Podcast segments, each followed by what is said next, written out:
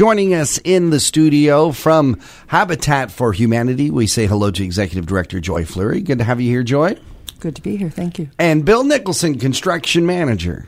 Well, thank you, John. I'm glad we're here this morning. I'm so glad to talk to you guys. Are our uh, our spotlight uh, uh, nonprofit organization this month, so we're very glad to uh, to shed some light on the fine work you do. Uh, give us just a little background about Habitat for Humanity. I, I love this charity because it's it's not really a handout; it's just a hand up, isn't it?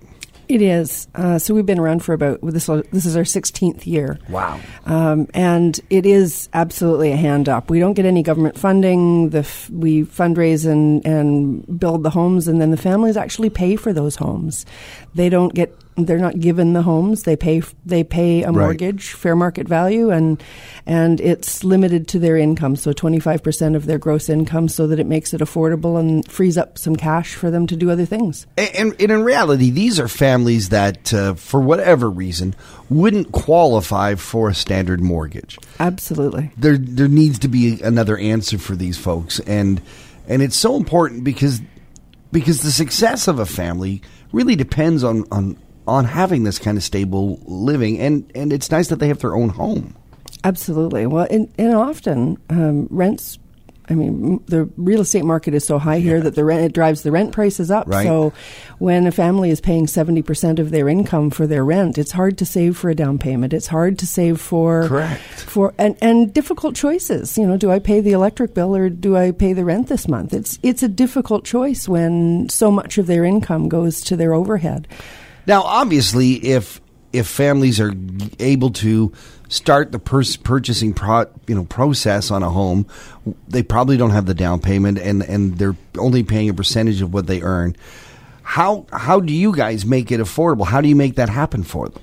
So families don't pay a down payment with us. Right. Um, they have to show that they are willing to partner with us by yes. putting in 500 sweat equity hours, uh, either in the ReStore or on the construction of their home. Okay. Or other homes. Or other homes. Um, and they have to make sure that they can pay for the home. So we have to make sure that they have an income right. that is sufficient because, as we know, yeah. home ownership is not cheap. Uh, eventually, roofs will need replacing and siding will need repair. Mm-hmm. Uh, so they have to be able to have an income income that's sufficient to be able to save for those things down the line.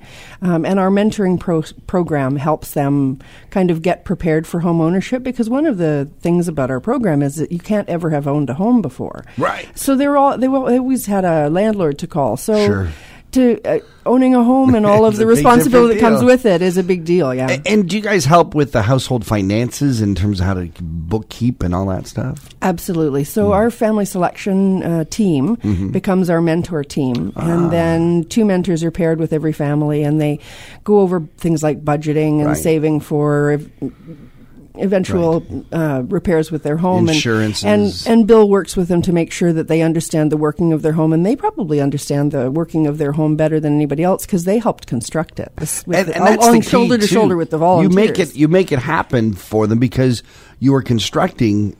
You guys are actually building a home with them, and Bill, you're the guy on site all the time. You're the uh, construction manager. Uh, you've built many, many things. How is this kind of project so different? Well, it's amazing the fact that volunteers from all over town and area come to help right. and work side by side with these homeowners. And we have some very talented people that come along to, that know exactly what they're doing, and then other people that come along that we have to teach and coach sure. and everything else. But it all works out well, and you've never seen a bigger smile on faces as the day when you hand over that key to mm. the new owners.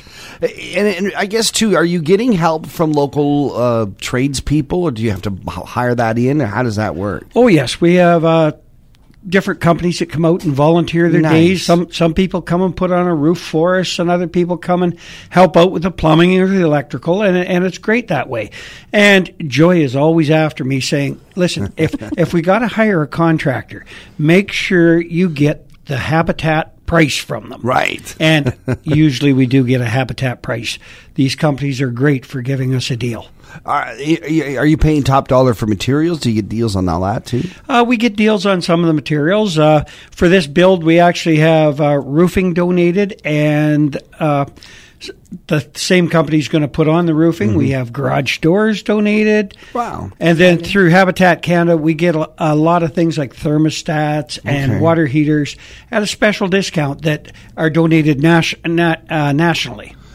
Is there a different tact to building a habitat home than if you were going to build any other home?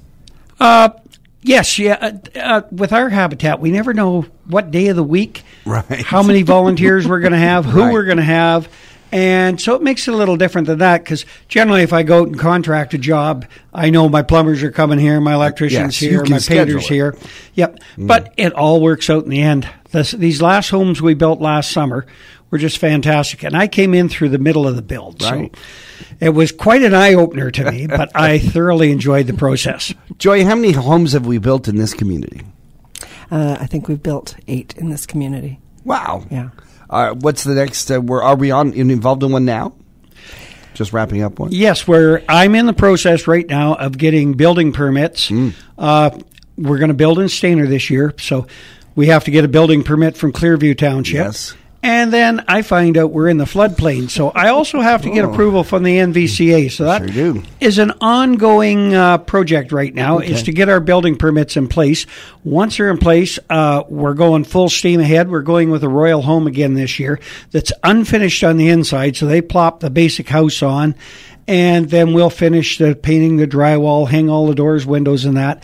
So we hope to get a shovel in the ground about late August sometime, and then we're going to go crazy. Will you be looking for volunteers at that time? Oh yes, we're always looking for volunteers. If folks want to get involved, help out with Habitat for Humanity, or if they if they maybe need some help from Habitat for Humanity, where should they go? They can go to our website. The volunteer application is online, and so is the application for a home.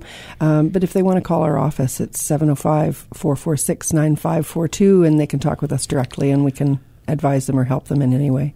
Joy Fleury, thank you so much, Executive Director for Habitat for Humanity and Habitat Humanity Construction Manager Bill Nicholson. Really appreciate being here on Talking the Town. Well, thanks for inviting for us, and having I hope to put a hammer in your hand. you don't want that to happen.